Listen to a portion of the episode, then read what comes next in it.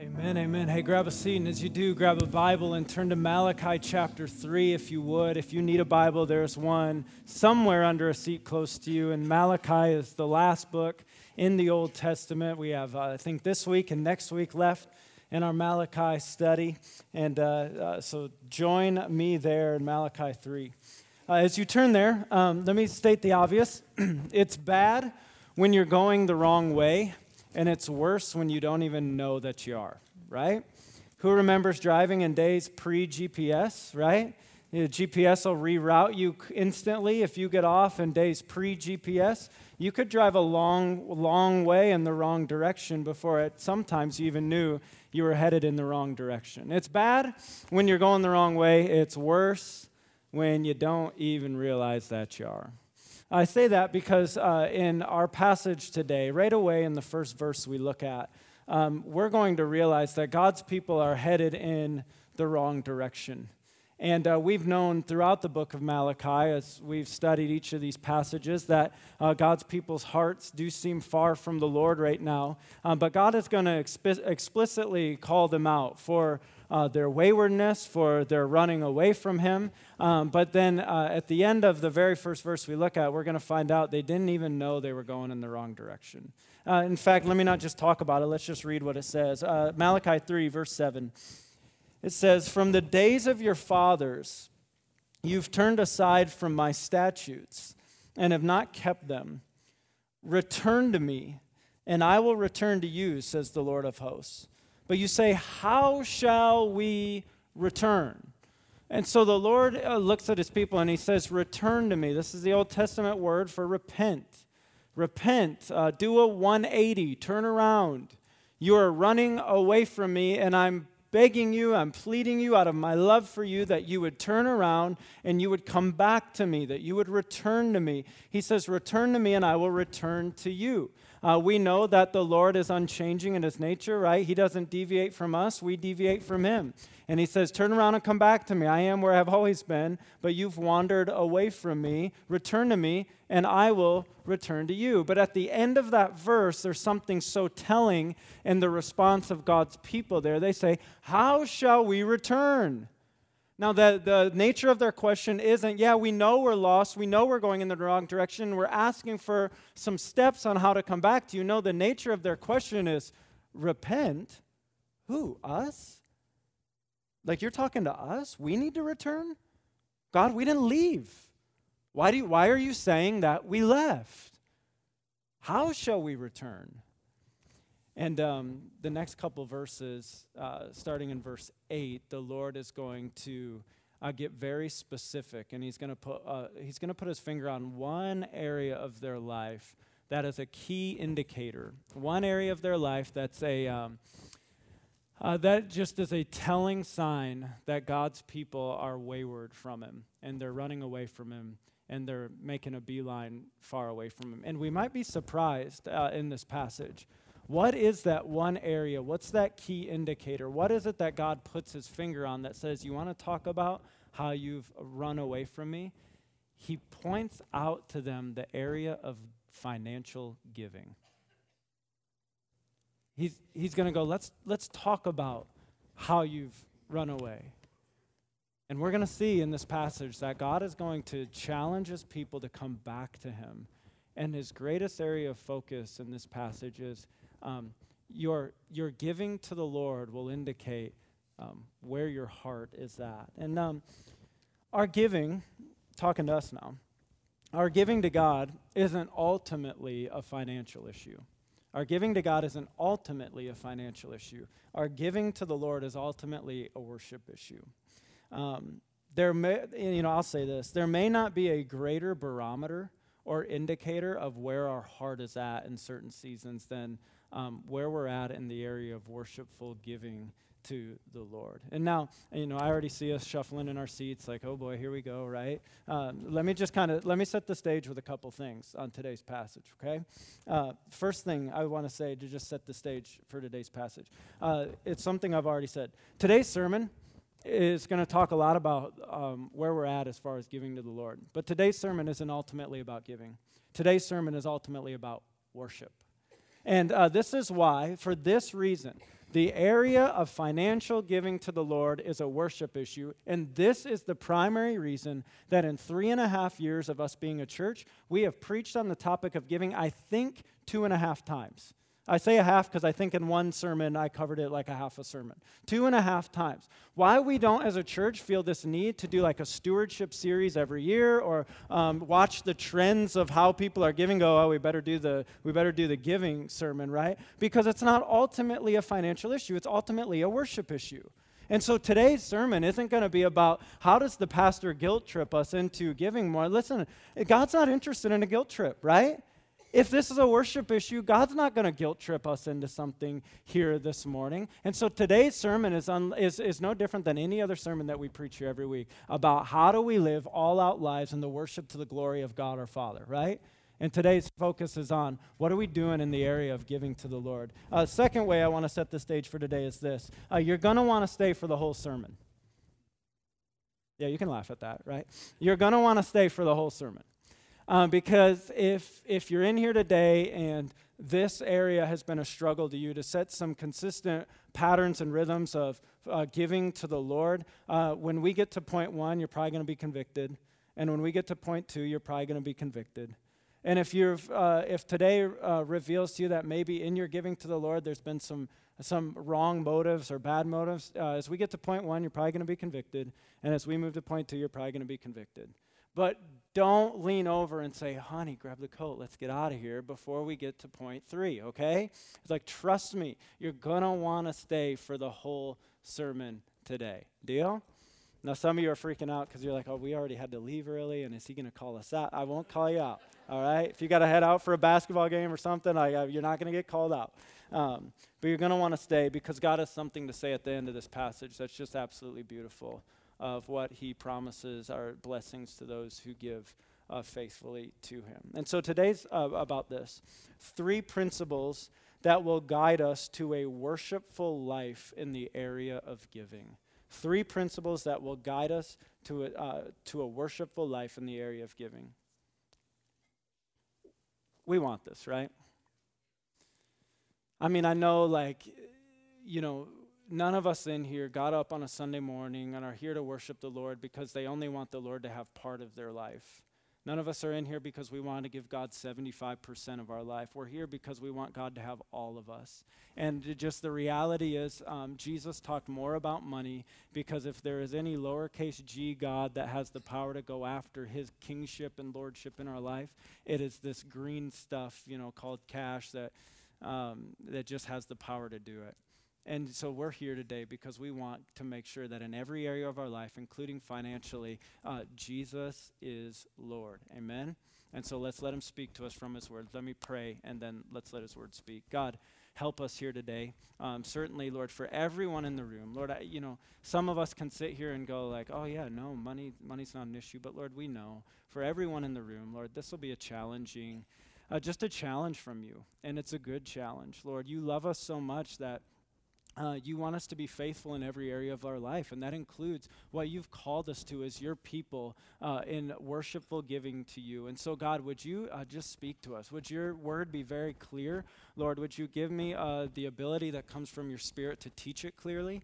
And um, God, would you just uh, show us and convict us where we need to be convicted? Lord, would you encourage us through this where we need to be encouraged? And God, uh, speak to us now. In Jesus' name, amen. Uh, jump right in with me at verse 8. The, so the people have just said, return or repent. Like, what are you talking about? We haven't gone anywhere. Why would you call us to return or to repent? God gets right to the issue right here in verse 8. Will man, what's the word? Will man rob God? Now, count the robs or all the iterations of the word rob in these couple verses here. Will man rob God? Yet you are robbing me. But you say, How have we robbed you? In your tithes and contributions. You are cursed with a curse, for you are robbing me, the whole nation of you. Right, what do you think the point that God's trying to get across right here is? He's being robbed. Um, how many of you have ever been robbed at some point? Car broken into, house broken into, purse taken, um, whatever. We know what it feels like to be robbed if you've ever been. But to rob means this it means to take something that belongs to another. So just let that sink in. To rob means to take something that belongs to another. This implies that the people here are withholding or taking or are accumulating on themselves something that belongs, that should be in God's possession. This verse right here lays the foundational framework if we are ever going to know the joy of living a life of radical generosity to the Lord. And why it lays a radical framework, when God says, You're robbing me, you're robbing me, you're robbing me, it establishes this everything that we have is the Lord's. Everything. Everything that we see in this world is the Lord's. It's all the Lord's. And I know that is so easy for me to get doctrinally, and I can tuck that in my doctrinal kind of filing cabinet in my brain. It can be so hard to really believe it tangibly when I'm holding the things that I see as my possessions, or I'm driving my car, or I'm living in my house, but really believing that everything that we have is the Lord's. What, what establishes this is the Lord's like, You're robbing me. This is mine, and you're keeping it from me. But all that we have is from the Lord's. Um, this isn't a principle taught right here in these couple verses. This is a principle taught cover to cover in the Bible. Look at what Deuteronomy uh, 10 14 says. It says, Behold, to the Lord your God belong heaven and the heaven of heavens, the earth, and then it says this right at the end, with all that is in it. Everything is the, in this world is the Lord's. Every this world itself is the Lord. The heavens are the Lord's, and I'm not even sure what it means that the heavens of the heavens are the Lord's. All I know, it's all the Lord's. Everything.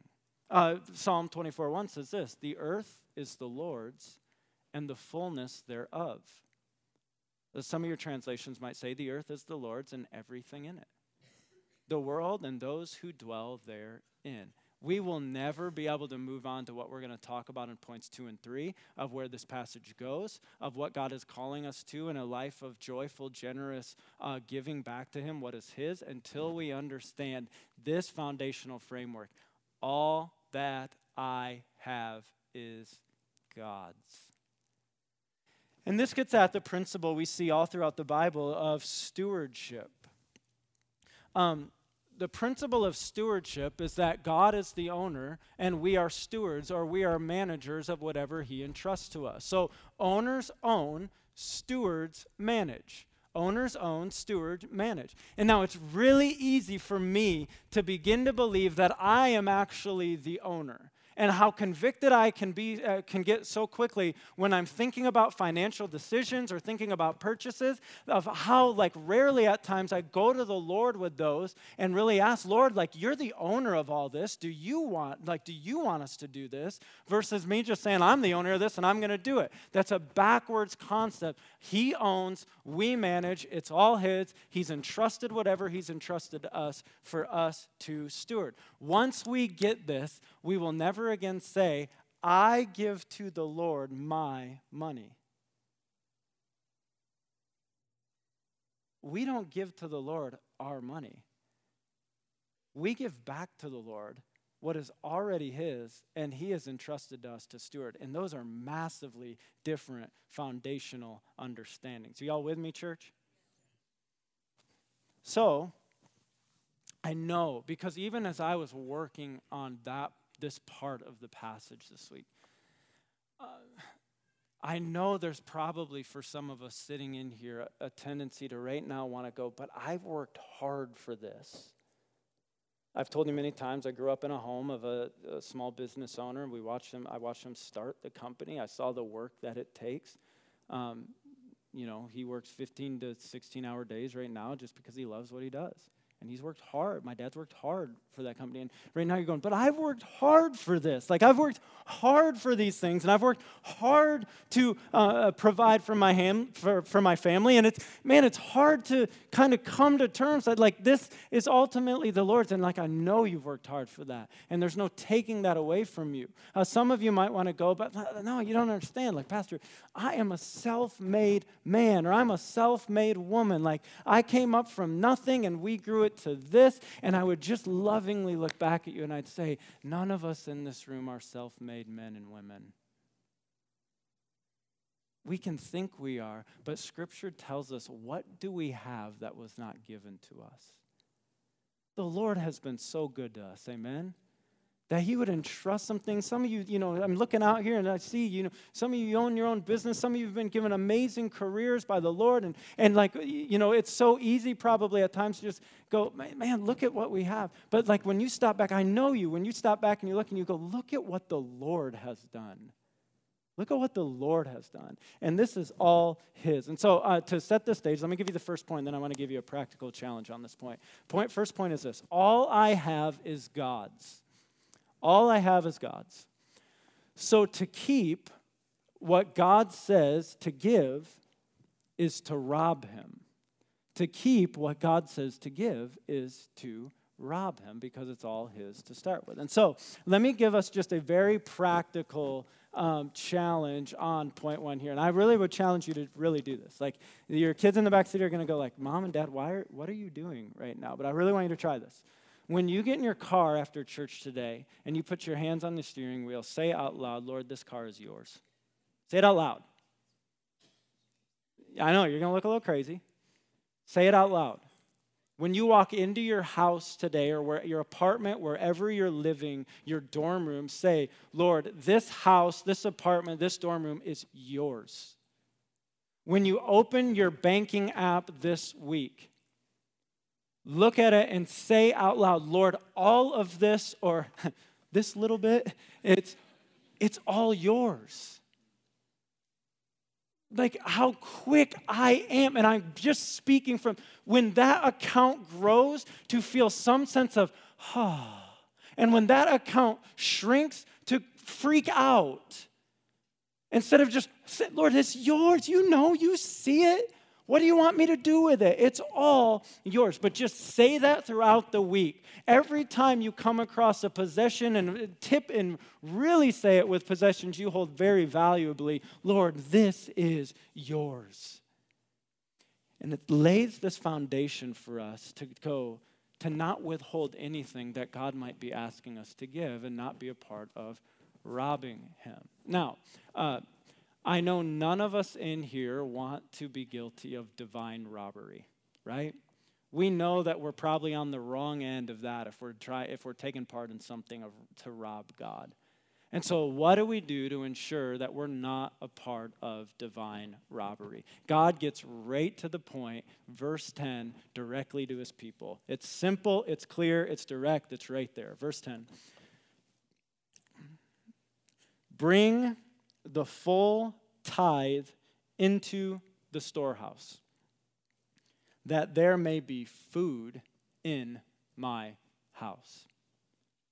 So he's just said, You're robbing me, you're robbing me, you're robbing me, you're robbing me, you're robbing me, you're robbing me. Okay, what do we do? Bring the full tithe into the storehouse that there might be food in my house. Now, um, if you've grown up in church world, you are more familiar to the word tithe than if you didn't grow up in the church world, most likely. Um, a tithe is, it means 10%. And so often, when you hear sermons like this or you hear Christians talk about a biblical principle of giving to the Lord, you'll hear references of a tithe or 10%. Um, I want us to understand because we can read that passage and we can just kind of assume, okay, what God's telling his people there, you know, when harvest is done, bring 10% of your crops and boom, we're good we have to understand the intricacies of the tithing system, the Jewish tithing system, because it's a little more in depth than our, maybe our thinking of just kind of like 10% off the top, you're good. And so let's talk about a bit about the Jewish tithing structure. And let me be the first one to confess this might be a bit overly simplified. It's actually very in depth, but I think this will get us at the heart of what the Jewish tithing structure looked like. So, Jewish tithing structure uh, there was first a tithe to provide for the Levites. Remember, the Levites were the tribe that took care of all the uh, temple, uh, they took care of all the temple services. The Levites were the tribe that the priests would rise out of. And so there was a tithe to provide for the Levites. When they came into the promised land, the Levites were the only tribe that weren't given an inheritance of land. All the other tribes were to tithe and provide for them. This is why God said, you know, we, we can read, like, bring the whole tithe into the storehouse that there may be food in my house. What? Food? They're literally bringing their harvest, they're bringing food.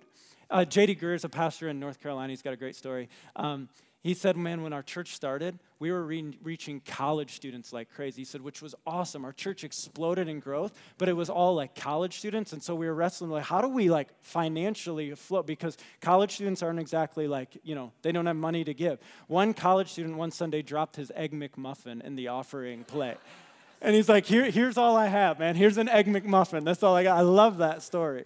And but this is what would have happened. They would have brought their harvest, they would have brought food into the storehouse to provide for the Levites. So uh, 10% would go to provide for the Levites. And you're like, great, boom, there it is. There's the tithe.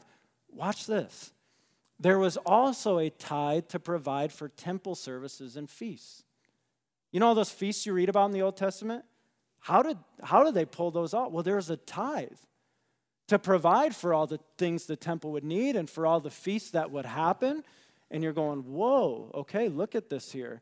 And then you're like, and then, and then every three years there was a tithe to provide for the poor.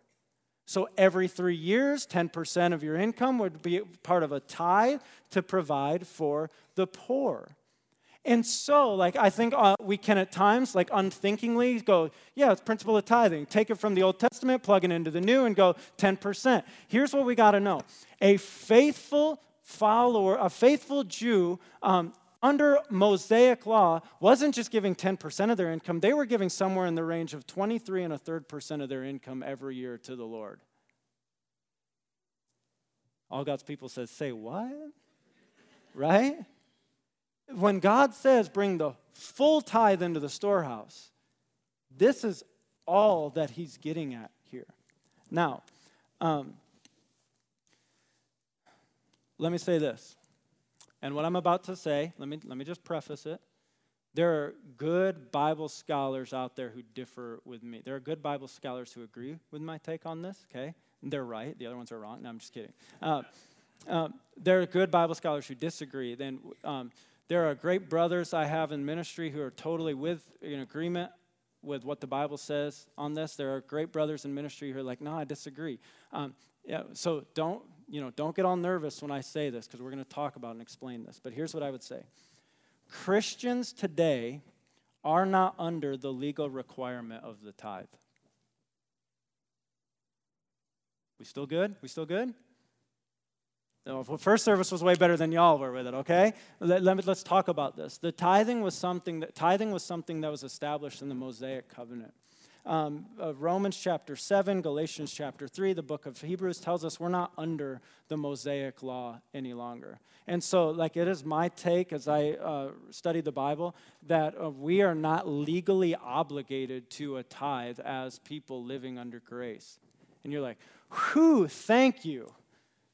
Don't have to worry about that anymore. Oh, no, it gets better. It gets better. I love, uh, uh, let, uh, Paul, let's jump to that Walt Kaiser quote. Think about this. Before I read this, think about this. Don't read it yet. If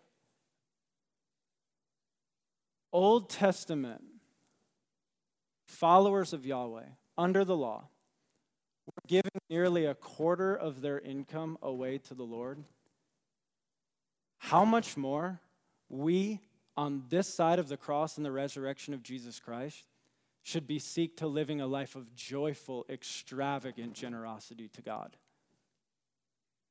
Uh, Walt Kaiser says this Christians are not governed by any law that commands us to give a tenth of our earnings to God.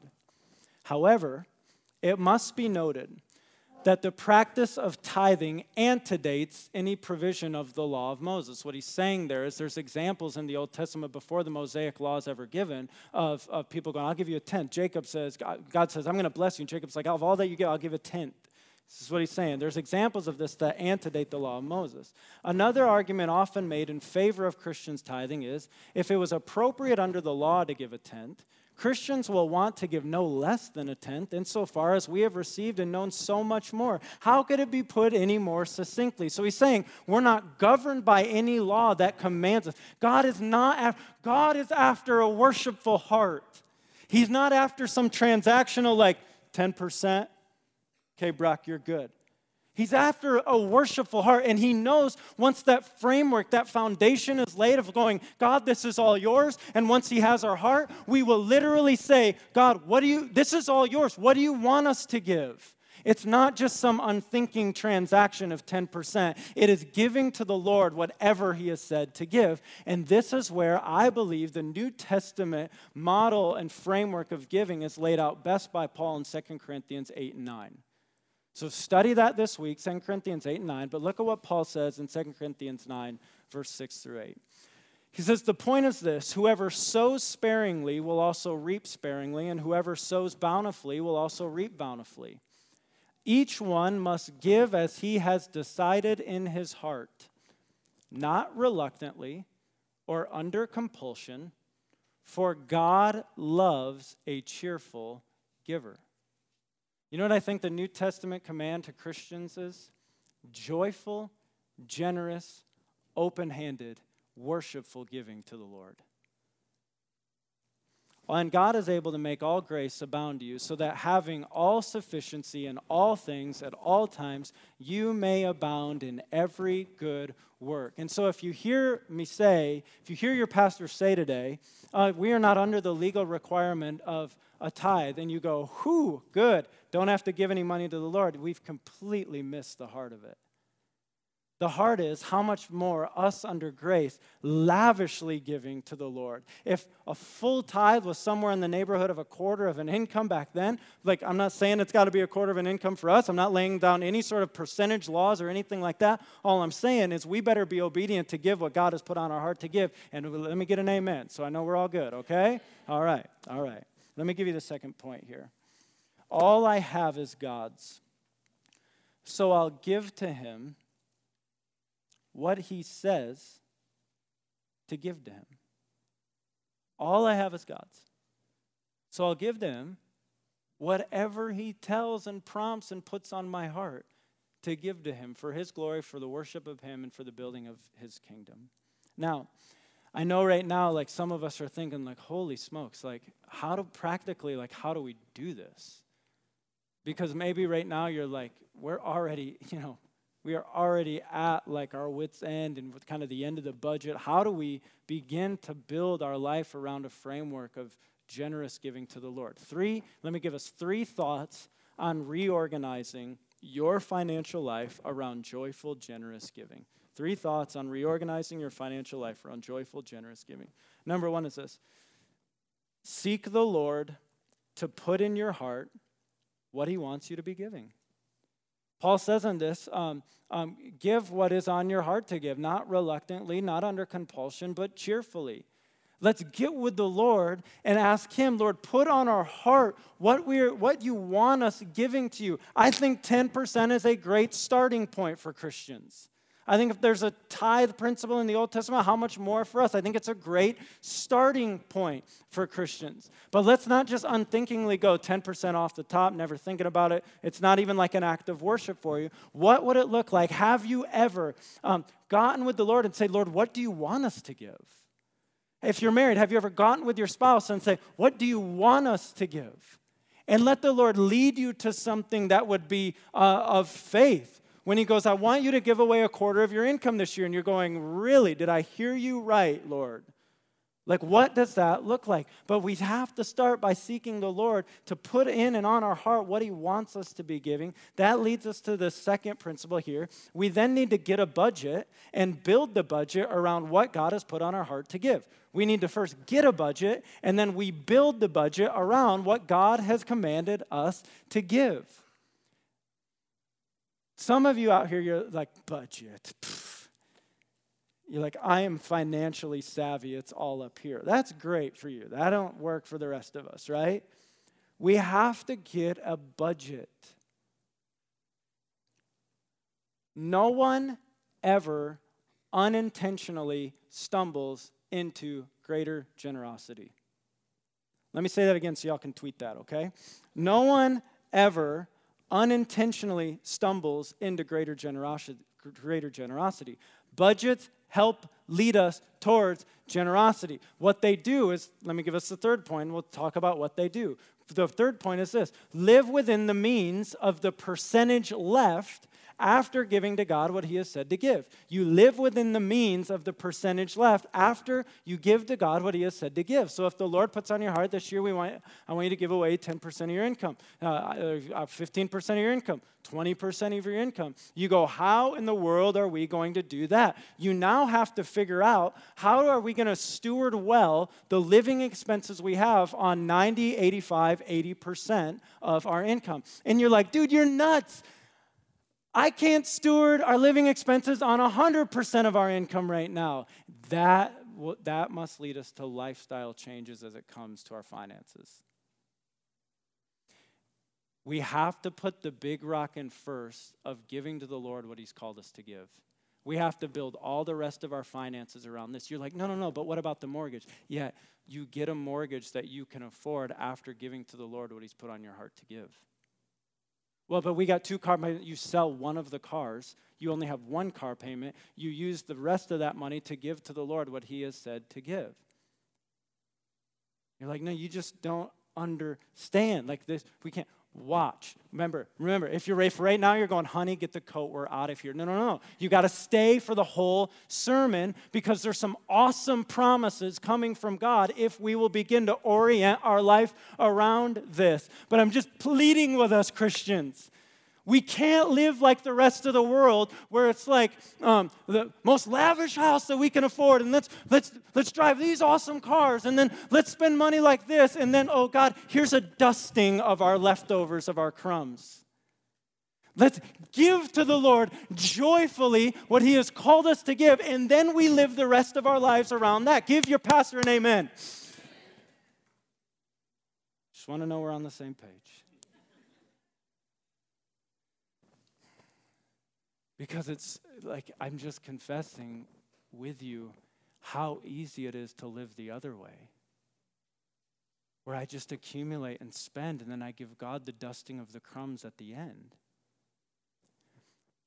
But there's something so awesome coming about promises of God if we will live biblically and orient our life around believing all of it is His and giving to Him joyfully and generously what He has put on our heart to give to Him, not reluctantly, not under compulsion, but joyfully. And there's great promises to come in this. What are those promises? Uh, look back at verse 10. Bring the full tithe into the storehouse, that there may be food in my house and thereby, God says something radical here, thereby put me to the test, says the Lord of hosts. If I will not open the windows of heaven for you and pour down for you a blessing until there is no more need, I will rebuke the devourer for you, so that it will not destroy the fruits of your soil. And your vine in the field shall not fail to bear, says the Lord of hosts. Then all nations will call you blessed, for you will be a land of delight, says the Lord of hosts. Let me give you the third point, and then let me give us some guardrails on this. Third point all I have is God's. So when I joyfully give what He says to give, He blesses the cheerful giver. All I have is God's. So when I joyfully give what He says to give, He blesses the cheerful giver.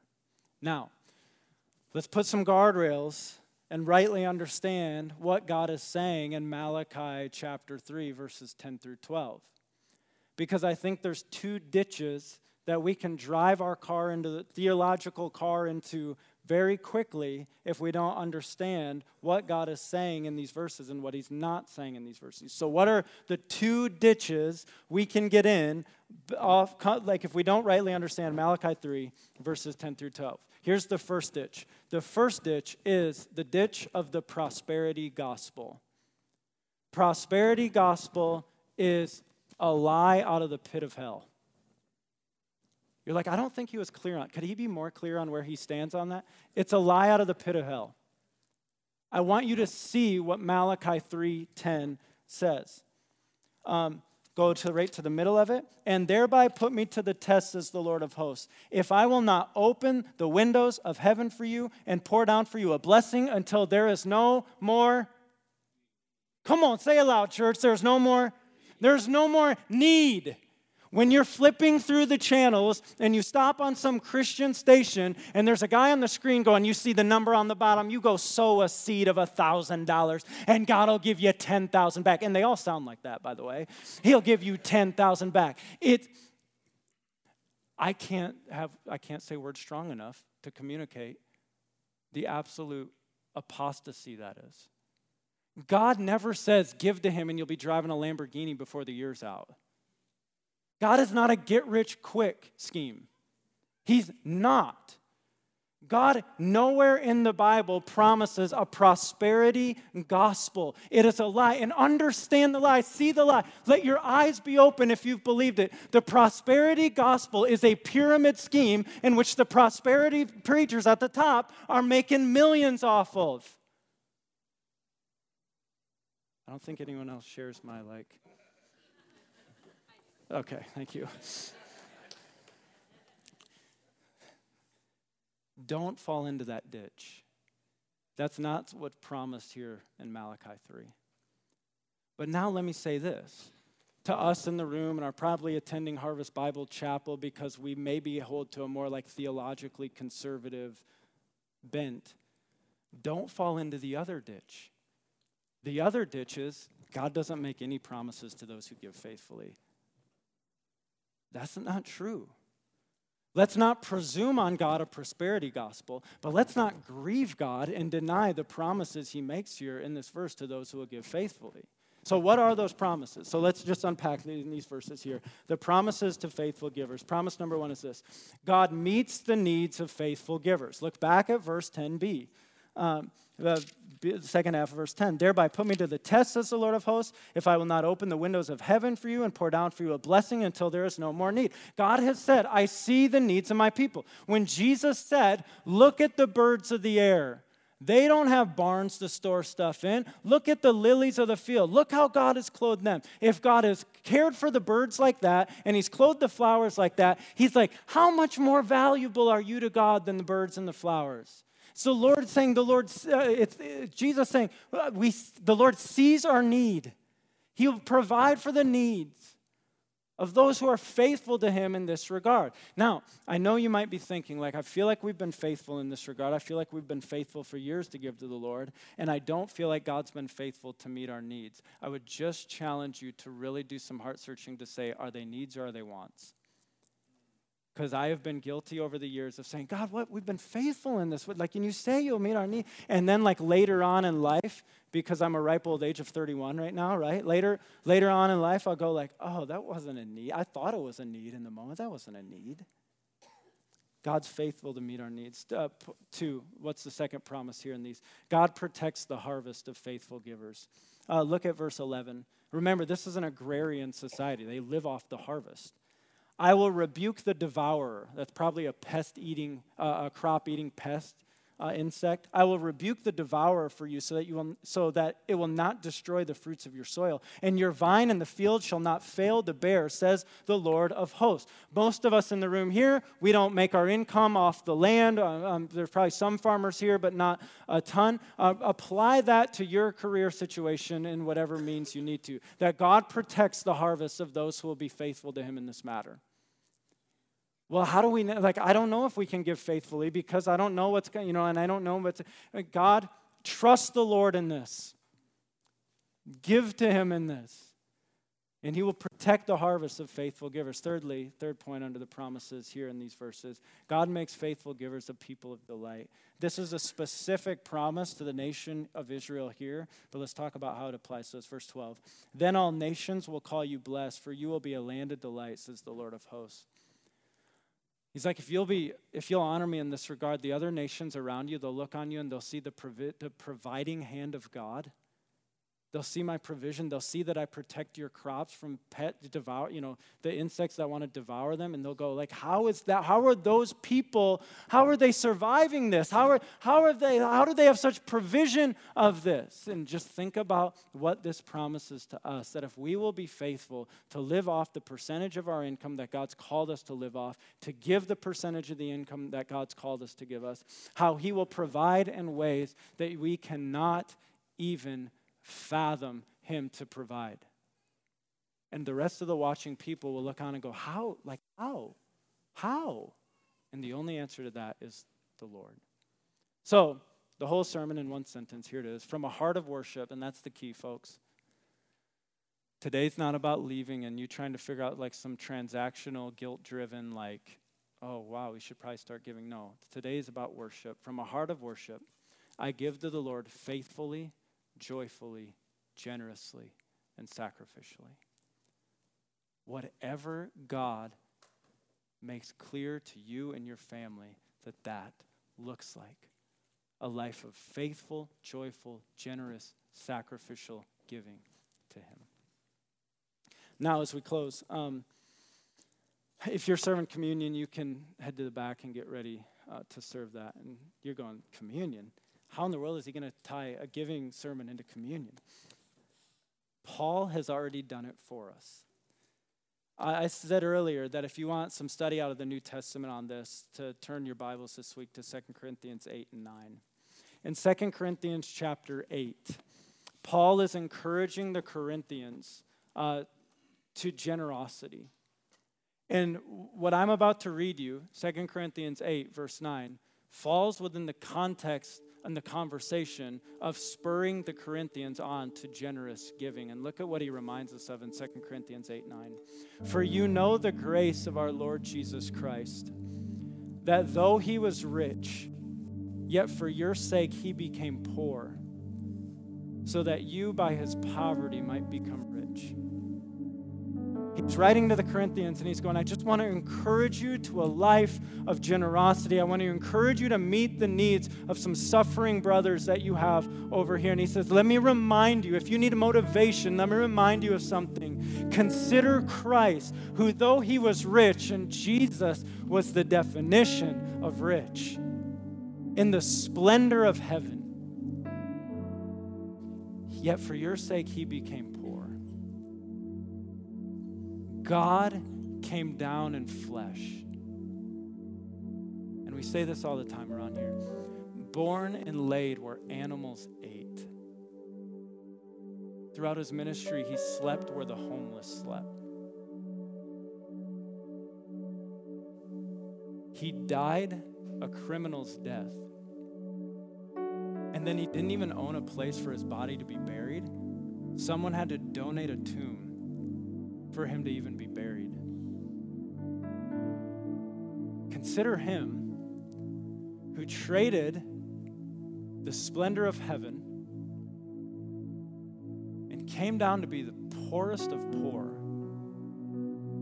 And then that verse goes on to say that through his poverty, we've become rich.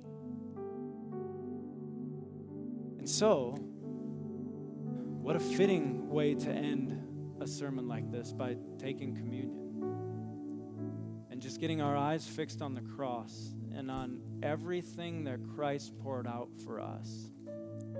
Because Jesus followers, when our eyes are there, and when we consider what Christ has done on our behalf, there is something with our eyes fixed on the cross and the resurrection of Christ that will lead us to not be stingy with our money, to not hold on, but to go, Brock, remember Jesus.